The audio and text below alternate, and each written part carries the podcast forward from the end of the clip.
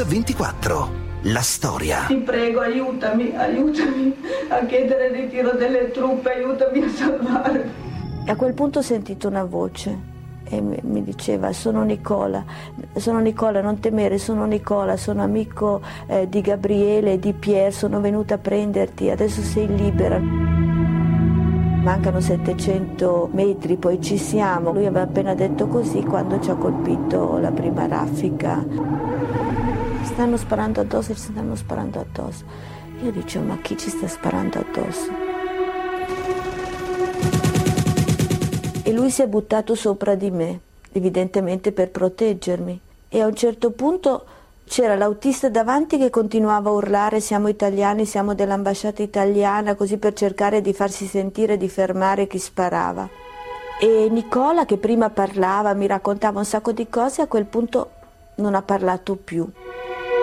Quando dovevamo prendere una certa decisione, eravamo incerti, dubbiosi, angosciati, e io ripetetti a lui quello che tante volte gli avevo detto: Nicola, parla tu, perché tu mi dai fiducia e sicurezza. Era proprio così, dava fiducia e sicurezza. Fiducia e sicurezza, dunque anche queste erano le doti di Nicola Calipari, l'agente del Sismi ucciso a Baghdad il 4 marzo del 2005 dopo aver liberato la giornalista del Manifesto Giuliana Sgrena. D'improvviso, a un posto di blocco, una pattuglia americana ha aperto il fuoco uccidendo Calipari sul colpo. Una morte che ha destato polemiche e sconcerto, che ha commosso l'Italia intera. La morte di un eroe, si è detto, ma di un eroe silenzioso che ha lavorato nell'ombra per liberare Giuliana e tutti gli altri ostaggi italiani rapiti in Iraq. E allora noi oggi vogliamo raccontarvi la storia di questo uomo, di Nicola Calipari, agente segreto. Nicola Calipari è un amico degli Stati Uniti.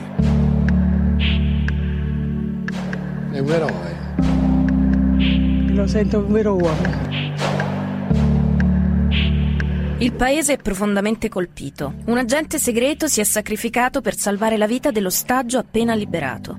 A ucciderlo non sono stati i terroristi, ma i soldati americani, il fuoco amico dei soldati americani. Dal 20 marzo del 2003, inizio della guerra, a tutto aprile del 2005, ai checkpoint le pattuglie americane hanno ucciso un civile ogni 2 giorni e mezzo e ne hanno ferito almeno uno al giorno.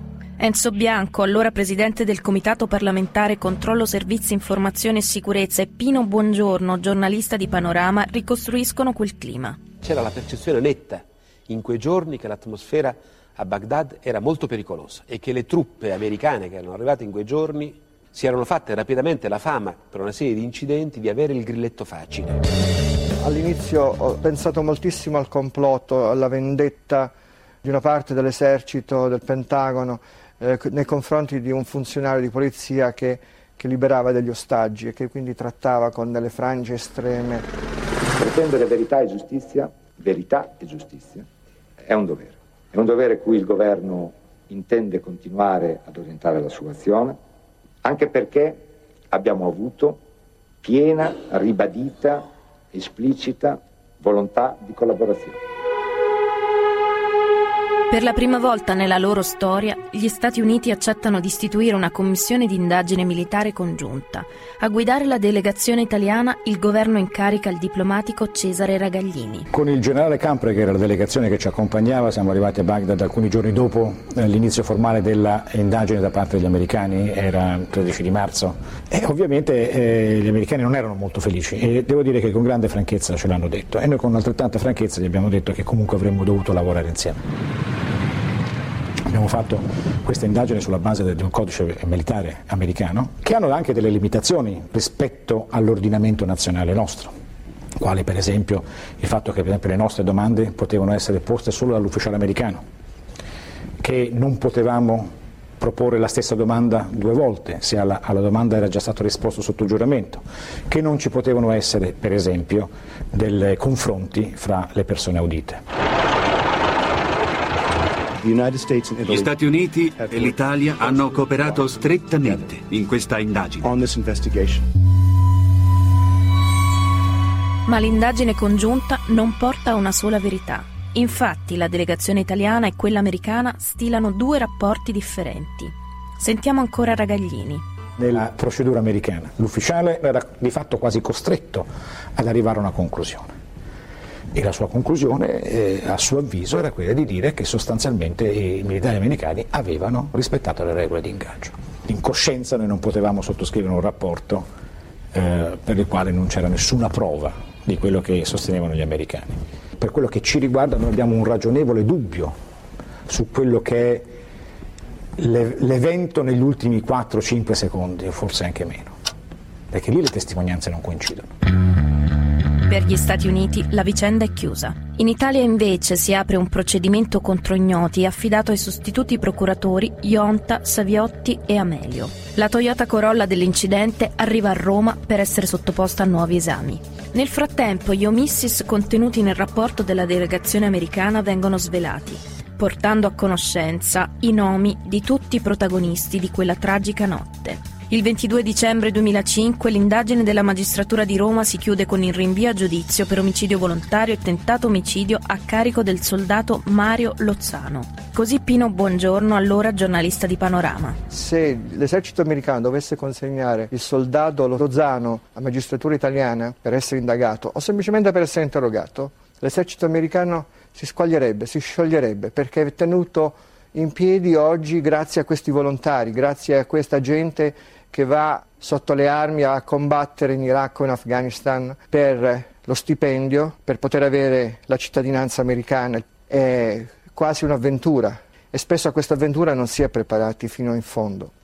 Ecco perché io dico che il soldato Lozano va salvato, ma va salvato dai suoi comandanti, non dalla giustizia italiana, non dalla famiglia Calipari, non dall'opinione pubblica italiana, va salvato dai suoi comandanti. Salvare il soldato Lozano dai suoi superiori, allora vuol dire salvare la verità e la giustizia. Mario Lozano è il mitragliere americano che ha sparato contro l'auto di Calipari nel dicembre del 2005, è stato rinviato a giudizio per omicidio volontario dalla Procura di Roma.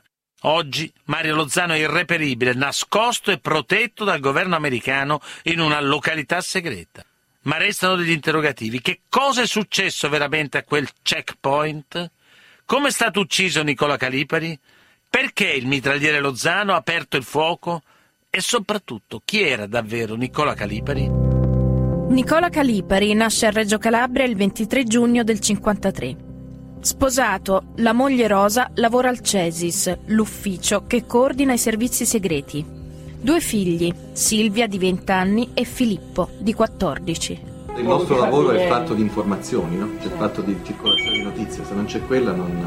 Nel 1979 entra in polizia, assegnato alla squadra mobile di Genova, e nel 1982 arriva alla questura di Cosenza. C'è la presenza di droghe di tutti i generi, ai primi posti senz'altro l'eroina. Nel 1988, minacciato dalla mafia calabrese, è costretto per qualche mese a rifugiarsi in Australia con tutta la famiglia. L'anno successivo approda alla questura di Roma come dirigente della squadra mobile. Dopo l'esperienza in prima linea, guida un settore della criminal pool. Sono altre competenze che si accumulano. Nel 1999 viene trasferito al servizio centrale operativo e poi all'ufficio stranieri del Ministero dell'Interno, settore in cui l'informazione ha un'importanza strategica. Nel 2002 passa ai servizi segreti, dove, in breve, diventa il capo reparto delle operazioni all'estero. Il 15 ottobre del 2001 viene nominato direttore del Sismi il generale di corpo d'armata Niccolò Pollari. Sentiamo ancora Pino Buongiorno ed Enzo Bianco. Con l'arrivo del generale Niccolò Pollari sono approdati al Sismi alcuni funzionari di polizia, dei carabinieri, della Guardia di Finanza, giovani e nello stesso tempo da prima linea. Calipari è arrivato fino a diventare capo della divisione operazioni speciali all'estero. È una funzione molto importante perché da lui dipendono tutti i centri all'estero. Io ho avuto esperienze sempre purtroppo o per fortuna, non lo so, di carattere operativo e sarà un destino, ma continuo a farlo anche in questi 2 anni che ho trascorso al Sismi. Un uomo razionale, pacato, spiritoso, che non amava lo scontro ma cercava sempre il dialogo. Un uomo, come ha detto la moglie Rosa in un'intervista, il cui motto era impegno, lealtà, fedeltà, responsabilità.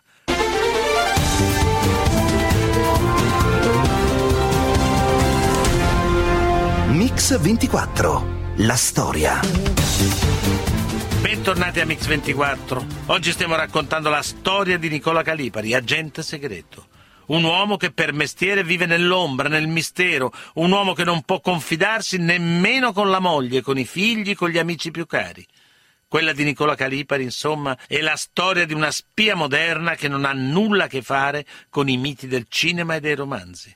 Un agente segreto inviato in missione in una delle zone più calde del mondo, l'Iraq. Nella battaglia dell'Iraq, gli Stati Uniti e i nostri alleati hanno prevalso.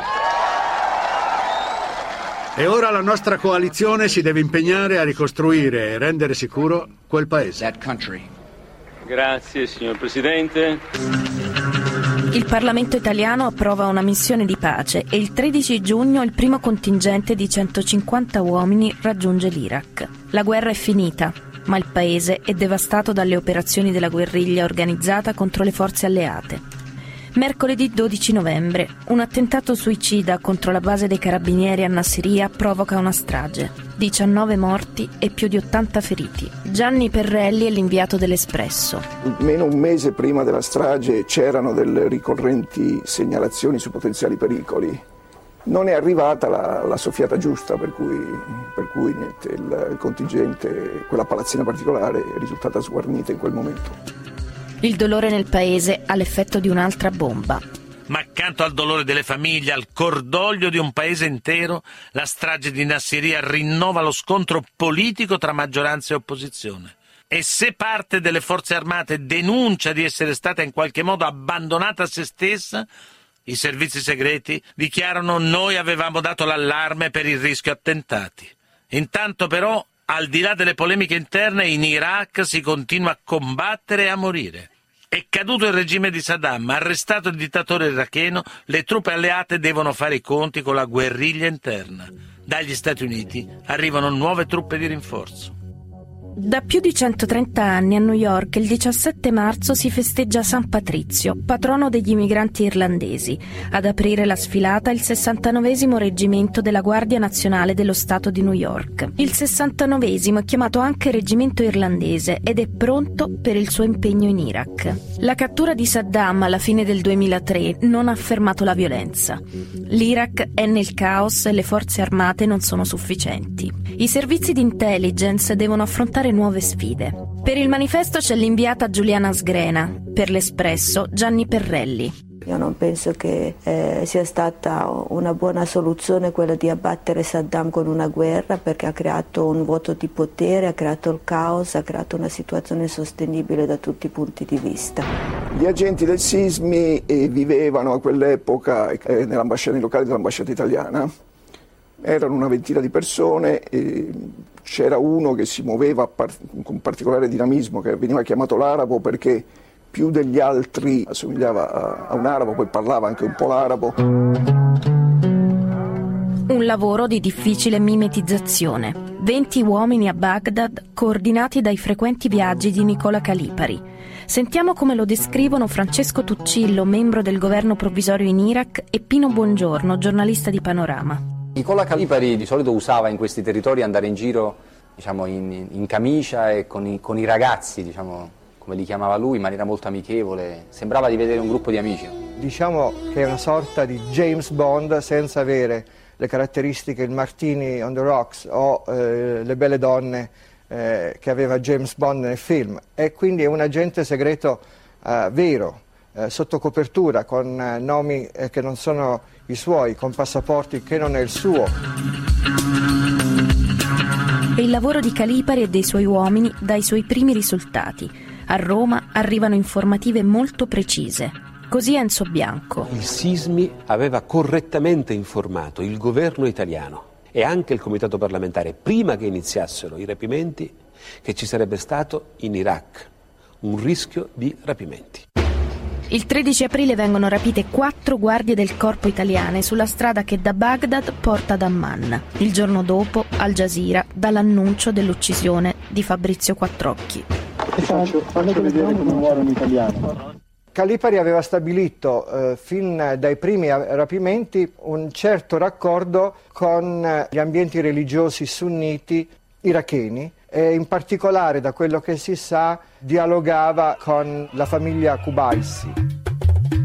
L'esponente principale della famiglia è Mohammed al-Kubaisi, membro dell'Assemblea degli Ulema, massima autorità religiosa sunnita. Così Maurizio Scelli, commissario straordinario della Croce Rossa italiana dal 2003 al 2005, e il giornalista Pino Buongiorno ricostruiscono quella trattativa. Gli Ulema sono riusciti ad agganciare il gruppo che teneva sequestrati gli italiani e a convincerli, a fronte di tutto quello che avevamo fatto, a rilasciarli alla Croce Rossa italiana.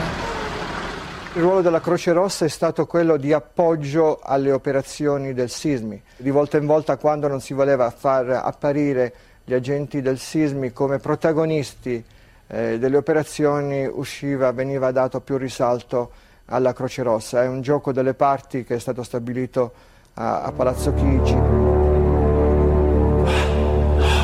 In azione gli uomini delle forze speciali entrano in questa abitazione e immediatamente l'ingresso nell'abitazione dove ci sono gli ostaggi e poi le facce degli ostaggi stupiti. Una trattativa che non è possibile invece per Enzo Baldoni, il giornalista freelance rapito il 20 agosto del 2004 sull'autostrada che collega Baghdad a Nayaf e che viene giustiziato 6 giorni dopo. Anche la morte di Enzo Baldoni rimane tuttavia un mistero tutto da chiarire. Di questo avviso, tra gli altri, è proprio il direttore del Sismi, il generale Niccolò Pollari, che lo ha dichiarato pubblicamente nel giugno del 2005.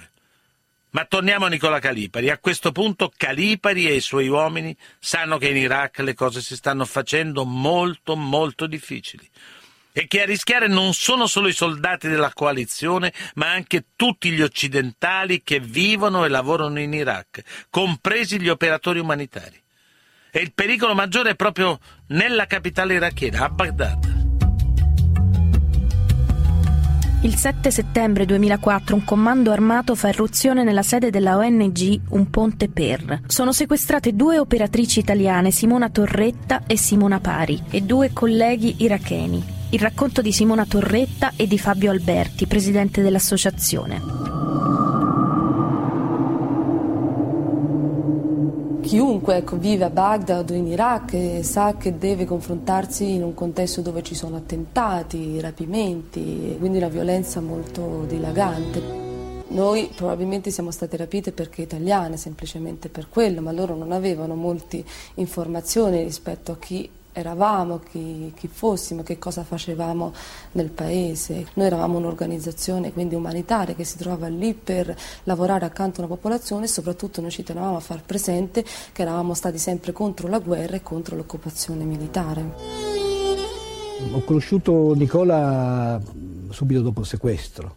Era la persona con cui avevo rapporti per scambiare informazioni sul lavoro diverso che facevamo, il nostro, di sensibilizzazione degli ambienti politici iracheni, del governo e di Nicola in particolare, per ricercare un rapporto con il gruppo dei rapitori. L'ultima volta che l'ho visto è qualche giorno prima del rilascio, stava partendo per Baghdad.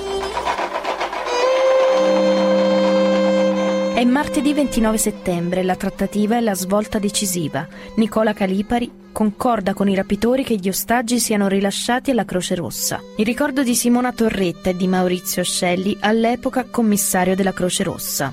Le stavano dicendo: togliete il velo, toglietelo. Sono venute dall'Italia per ricercarvi. Mettiamo le prime immagini da Baghdad della liberazione e della consegna delle 2 Simone alla Croce Rossa italiana. Che quel video serviva a dimostrare all'esterno che il rilascio da parte di questi rapitori era avvenuto e quindi loro da quel momento in poi non avevano più responsabilità sulla nostra incolumità, sulle nostre vite. Quell'abbraccio che non dimenticherò mai di Nicola appena arrivato all'aeroporto, e io lo abbracciai e dissi: senza di te tu lo sai che non ci avremmo mai fatta.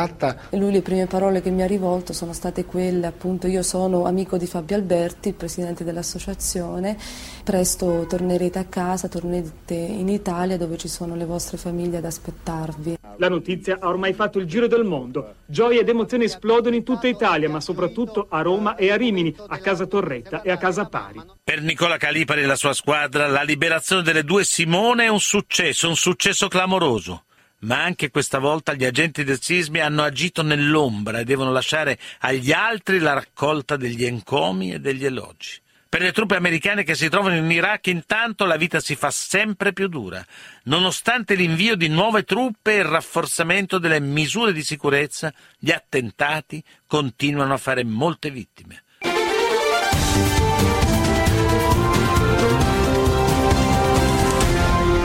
Mix 24, la storia.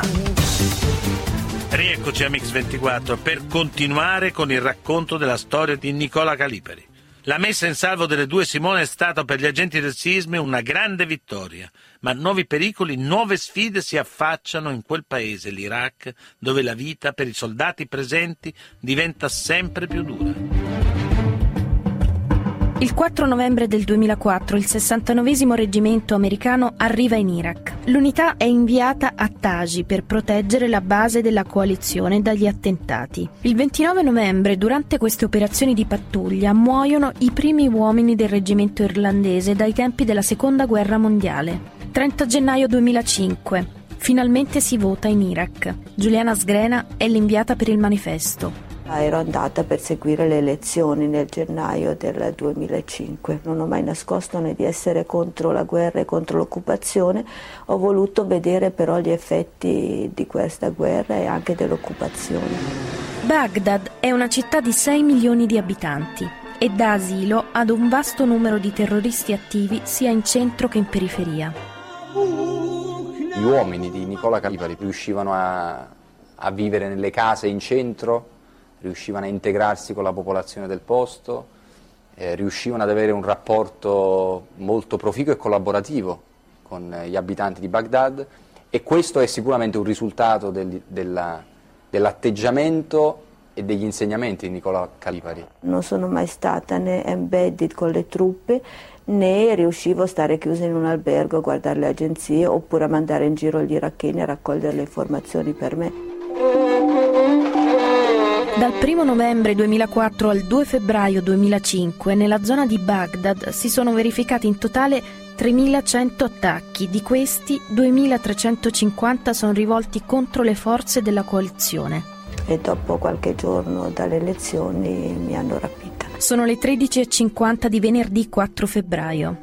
Giuliana Sgrena sta uscendo dal cancello dell'università quando la sua auto viene bloccata da altri due veicoli. Il suo autista riesce a fuggire e dà immediatamente l'allarme. Poco dopo, attraverso internet, arriva un ultimatum di 72 ore al governo italiano perché ritiri le truppe dall'Iraq. Lo firma l'organizzazione della Jihad islamica. Io penso che non sapessero all'inizio chi ero quando mi hanno rapita.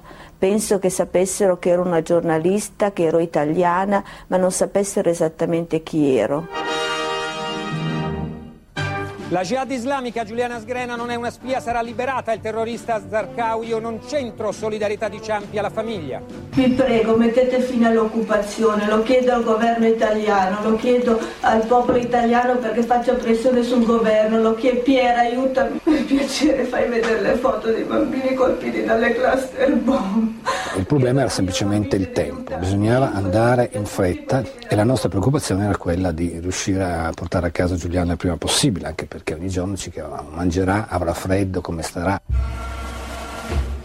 Il 15 febbraio 2005 il 69° reggimento viene spostato a Baghdad con l'incarico di pattugliare la Route Irish, la strada che dal centro arriva fino all'aeroporto internazionale e a Camp Victory, quartier generale della coalizione. Route Irish è conosciuta anche come la strada irachena della morte. Il 19 febbraio si svolge a Roma una manifestazione di mobilitazione per Giuliana Sgrena, a cui partecipano quasi 500.000 persone. Dopo un'altra settimana sono arrivate quelle che gli esperti definiscono vere e proprie prove in vita, cioè un orologio, una lettera firmata, autografa di Giuliana, con dei particolari che solo lei poteva conoscere.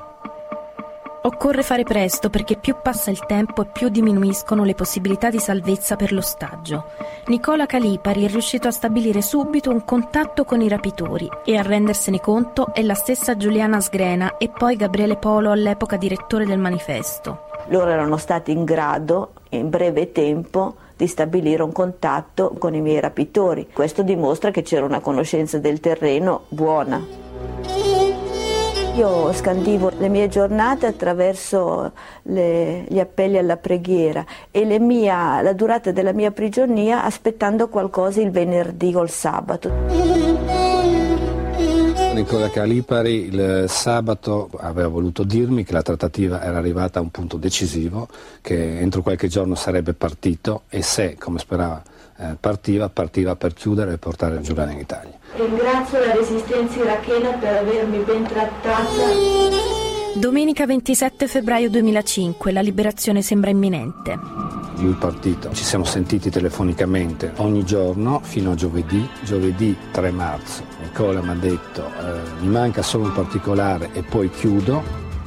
È il 4 marzo 2005. All'aeroporto di Baghdad atterra un aereo del Sismi con a bordo Nicola Calipari e alcuni suoi collaboratori. Così Cesare Ragaglini, presidente della commissione d'inchiesta Italia-USA. Gli americani sapevano benissimo chi era Calipari, sapevano benissimo che era arrivato, sapevano benissimo qual era il motivo per il quale era arrivato. Gli hanno dato tutte le autorizzazioni e i permessi e i badge per poter accedere alla base americana, al porto d'armi, per l'autovettura, gli hanno dato gli alloggi per pernottare durante la notte. Fatte tutte queste operazioni, Calipari con il conducente dell'autovettura, e quindi soltanto 2 persone, sono partiti. Aggiungerei anche che le raccomandazioni specifiche che gli stessi americani fanno è di girare senza scorta, con auto anonime, proprio per non attirare l'attenzione. Improvvisamente entrano tutti e 2 i miei guardiani, uno mi dice complimenti, te ne vai, e mi stringe la mano. Io dico come me ne vado? In quel momento mi è venuto persino paura perché mi avevano detto te ne vai. Mi hanno fatto alcune raccomandazioni, mi hanno detto stai attenta perché se ci ferma una pattuglia irachena o degli americani e ti riconoscono ci sarà uno scontro a fuoco e tutti salteremo per aria. Io avevo nella borsa degli occhiali da sole, loro li hanno imbottiti di cotone perché non vedessi ed è l'unica volta che mi hanno tappato gli occhi, che mi hanno bendato, altrimenti io avevo visto tutto fino a quel momento. Venerdì alla solita ora, che era metà pomeriggio, l'ho chiamato, non rispondeva, aveva il cellulare staccato e gli ho capito che stava succedendo qualcosa.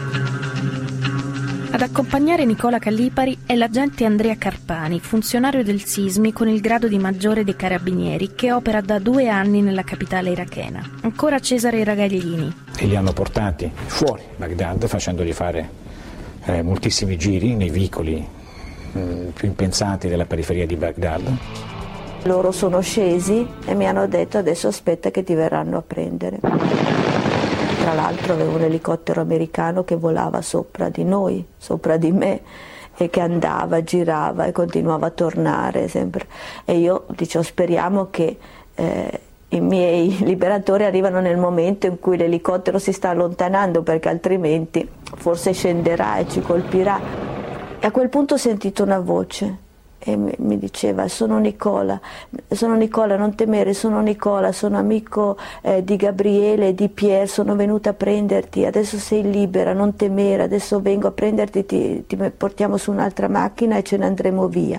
E devo dire che improvvisamente quella voce così calorosa, così rassicurante, mi ha fatto passare tutte le paure che avevo fino a un attimo prima. Sono le 18:30 di venerdì 4 marzo del 2005. In questo momento, in un punto imprecisato di Baghdad, dopo un mese esatto di prigionia, Giuliana Sgrena è finalmente libera. Per il maggiore del Sismi al volante della macchina presa a noleggio e Nicola Calipari seduto dietro alla destra di Giuliana Sgrena, la tensione sembra ormai alle spalle. Adesso si tratta solo di arrivare all'aeroporto e imbarcarsi per l'Italia. Lui mi ha detto guarda io mi siedo dietro vicino a te così tu ti senti più sicura, e ha cominciato a parlarmi anche di persone comuni, amici comuni. I liberatori ce l'hanno fatta, ma si trovano in un punto sconosciuto di Baghdad. Persino Andrea Carpani non è mai stato in quella zona. Così continua Cesare Ragaglini. Lui però riesce ad orientarsi sulla torre di Saddam, che è un edificio altissimo dove c'è anche un ristorante girevole e quindi si vede anche da molto lontano. Seguendo l'indicazione della torre rientra verso Baghdad fino a che non incrocia la Route Vernon, che lui sa che porta alla congiunzione con la Route Irish, che poi conduce all'aeroporto. Quindi da quel momento la decisione è presto presa, perché dal momento in cui sono sulla Route Vernon ci sono un quarto d'ora, massimo 20 minuti per arrivare all'aeroporto. Sarebbe stato veramente sconsiderato tornare verso Baghdad, magari per andare in ambasciata. L'accusa che è stata fatta a Calipari di non avermi portato all'ambasciata quella sera perché era tardi è semplicemente assurda e folle di chi non conosce assolutamente Baghdad e non sa neanche dove è la nostra ambasciata, perché la nostra ambasciata è uno dei posti più pericolosi attualmente a Baghdad. Piove a Baghdad, una pioggia fredda con nuvole basse e foschie che sconsiglia addirittura l'uso degli elicotteri. John Negroponte, ambasciatore americano in Iraq, la sera è invitato a Camp Victory e lo spostamento è organizzato in automobile. È per questo che la compagnia A del 69esimo reggimento, comandata dal capitano Michael Drew, è incaricata di pattugliare la Route Irish e di istituire blocchi ai checkpoint. Gli era stato ordinato di farlo secondo un certo tipo di modalità. Questo tipo di modalità si chiama Rhino Bus, che prevede il blocco di queste strade soltanto per pochi minuti, 10-15 minuti, a volte 20, ma proprio al massimo. Questo posto di blocco è rimasto in piedi un'ora e 20, un'ora e mezza. Il capitano Drew chiede insistentemente di smobilitare il blocco, ma quella sera ci sono problemi di comunicazione. Il convoglio di Negroponte è già passato, ma da Camp Victory ordinano di aspettare altri 20 minuti. Il checkpoint 541 non deve smobilitare. Poco a poco riacquistavo questo senso di libertà. Cominciavo a realizzare che effettivamente ero libera.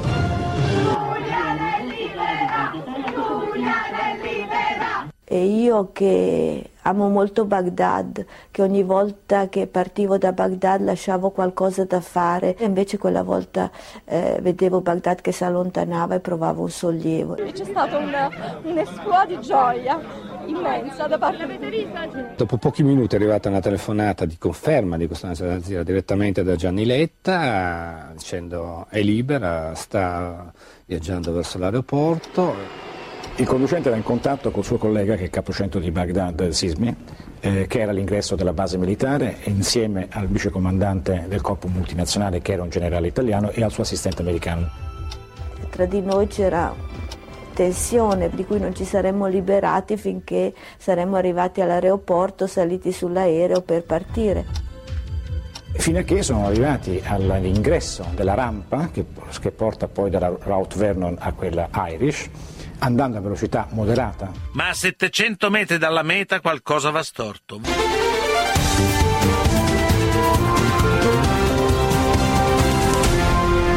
Mix 24, la storia. Bentornati su Mix 24. Nicola Calipari, Giuliana Sgrena e Andrea Carpani sono in viaggio verso l'aeroporto di Baghdad. A pochissime centinaia di metri dall'arrivo qualcosa non va come previsto.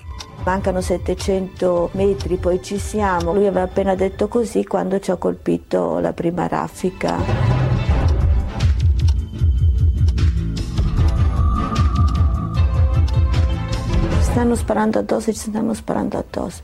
Io dicevo, ma chi ci sta sparando addosso?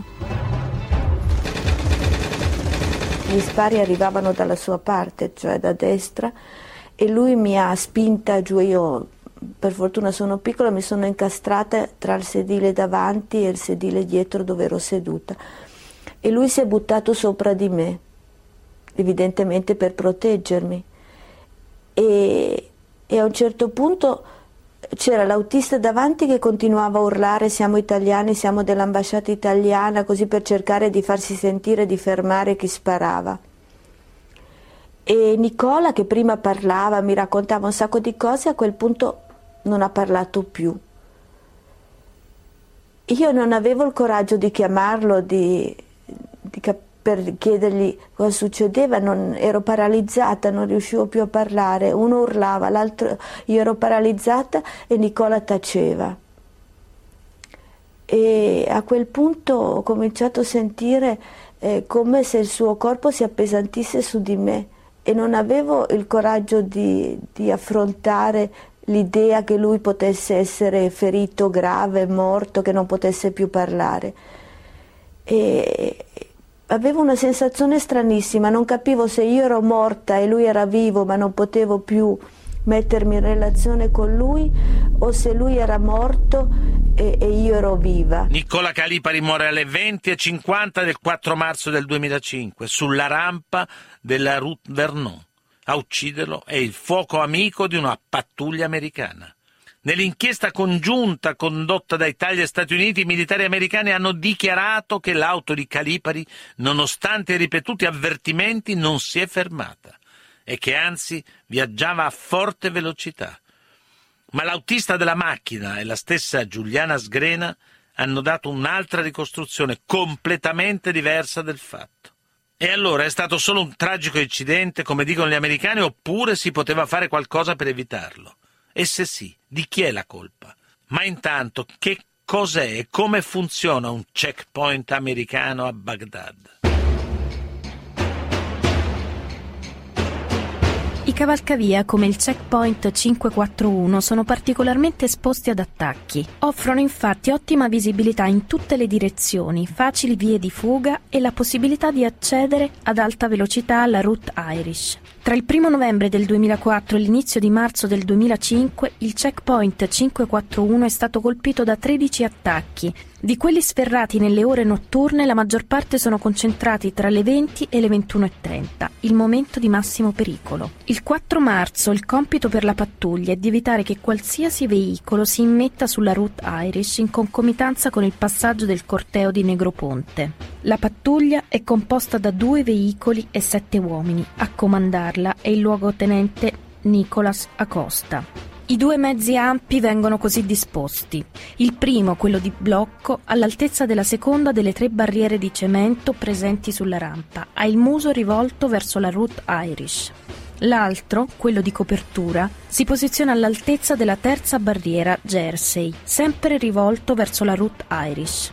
Così Cesare Ragaglini. Non tutti i soldati erano consapevoli di dove i 2 veicoli militari erano stati posizionati. Acosta stabilisce anche che la posizione della linea di allerta coincide con la spalletta di separazione tra la rampa e il cavalcavia, mentre la linea di avvertimento coincide con il secondo palo della luce posto sopra il cavalcavia. Linea di allerta, linea di avvertimento. Ecco, a questo punto dobbiamo capire un altro dato. Quali sono le procedure da seguire e le regole di ingaggio da rispettare ai checkpoint? Un checkpoint deve essere caratterizzato quindi dai seguenti elementi. Segnaletica in lingua locale in inglese in corrispondenza della linea di allerta a una distanza di 200-400 metri dalla linea di stop, con i riflettenti con funzioni di restringimento carreggiata ad una sola corsia, in corrispondenza della linea di avvertimento, segnaletica che impone di arrestare il veicolo a 100 metri dalla linea di arresto. Linea di arresto davanti a ostacoli di difficile superamento come i cavalli di Frisia. Ebbene, il checkpoint 541 è allestito in maniera completamente diversa dalle procedure operative statunitensi, ovvero è un posto di blocco illegale. Cesare Ragaglini. Non c'erano né cartelli che indicavano che vi era un posto di blocco agli automobilisti che giungevano sull'autostrada, non vi erano coni riflettenti, non vi era la concertina a protezione degli automezzi militari. La mancanza di qualunque segnale rende impossibile per le vetture di rendersi conto del posto di blocco che si trova dopo una rampa in salita e dietro una curva. Praticamente per una macchina in arrivo il posto di blocco è indistinguibile. È soltanto un faro utilizzato manualmente dal mitragliere, cioè lo stesso che poi era chiamato a sparare. Il mitragliere del posto di blocco è Mario Lozano, newyorkese, ispanico del Bronx, 35 anni, divorziato, 2 figlie. Nella vita civile ripara condizionatori. Secondo le istruzioni che vengono date ai soldati americani che effettuano questo posto di blocco, il mitragliere tiene con la mano sinistra un faro molto potente che deve indirizzare sul parabrezza dell'autovettura, in modo da far vedere e far capire possibilmente al conducente che sta arrivando, che c'è un posto di blocco. Un suo collega al tempo stesso dovrebbe indirizzare sempre sul parabrezza un fascio luminoso di un laser. Qualora l'autovettura non si fermi, il mitragliere deve appoggiare il faro sull'autoblindo, imbracciare la mitragliatrice, sparare dei colpi al lato dell'autovettura per far vedere al conducente attraverso i proiettili traccianti che vi è un posto di blocco armato e che sta per sparare. Se l'autovettura non si ferma ancora, il mitragliere deve riposizionare la mitragliatrice, mirare verso il motore dell'autovettura, sparare. Soltanto successivamente il mitragliere è autorizzato a sparare direttamente nel veicolo, nell'abitacolo, per fermare definitivamente l'autovettura. Ora, quello che io vi ho raccontato in un lungo periodo di tempo, il mitragliere è chiamato a farlo in una manciata di secondi.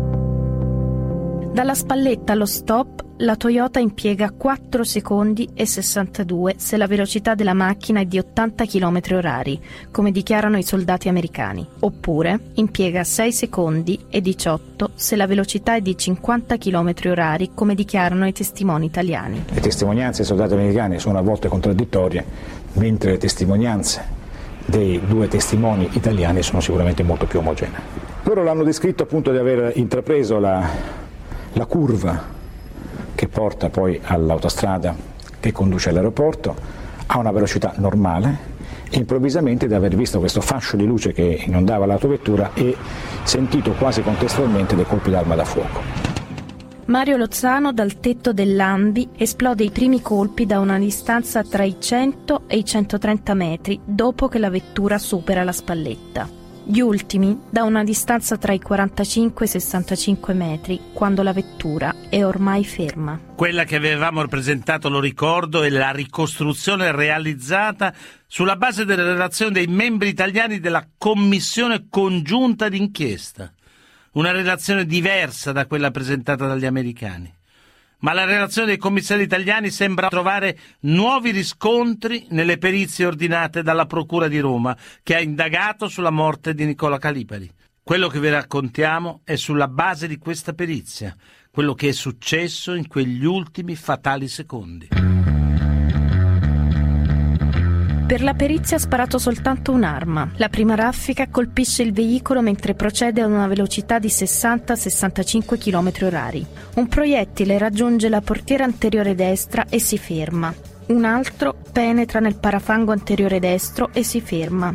Un altro penetra nel parafango anteriore destro e raggiunge il bauletto portaoggetti. La seconda raffica colpisce il veicolo a una velocità di 44-54 km/h. 2 proiettili trapassano il parabrezza. Il primo causa la rottura del vetro dello sportello anteriore sinistro, mentre il secondo raggiunge la testa di Nicola Calipari, causandone la morte, e ferisce Giuliana Sgrena alla spalla. Gli ultimi colpi raggiungono l'auto quando ormai è praticamente ferma.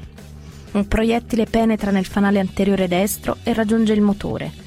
Un altro colpisce la portiera anteriore destra e ferisce Calipari alla caviglia. Un altro penetra nel paraurti e fora la ruota di sinistra. Chi ha sparato era certamente la persona più colpita da quello che era successo. È vero che è un soldato, ma è anche vero che, come lui stesso ha detto, io ho 2 figlie molto piccole, quando ho visto questa macchina mi sono sentito minacciato e ho avuto paura. La perizia conclude che esplodere numerosi colpi di mitragliatrice all'indirizzo dell'abitacolo dell'autovettura è da giudicare indubbiamente condotta idonea e diretta a cagionare la morte degli occupanti. Sono arrivati questi militari, hanno aperto la porta, hanno sollevato Nicola e hanno detto shit. Naturalmente la prima responsabilità va all'ufficiale, comandante. E poi in secondo luogo ai sottufficiali e poi in terzo luogo al mitragliere che appunto era operato di responsabilità. Al soldato Lozano oggi sarà stata data una nuova identità, probabilmente anche un nuovo volto, e di sicuro gli daranno uno stipendio per tutta la vita. Il mitragliere Mario Lozano è stato rinviato a giudizio dai sostituti procuratori di Roma Ionta, Saviotti e Amelio per omicidio volontario e tentato omicidio. Fin qui il lavoro della magistratura italiana, ma naturalmente il caso Calipari è tutt'altro che chiuso. Un pensiero particolare, affettuoso, va alla squadra di Nicola, ai calipariani, come qualcuno all'interno del servizio li definisce, forse per volerne differenziare lo stile umano e di lavoro. Un omaggio migliore, che potrà essere reso alla memoria di mio marito, sarà costituito dall'accertamento della verità sulle cause della sua morte.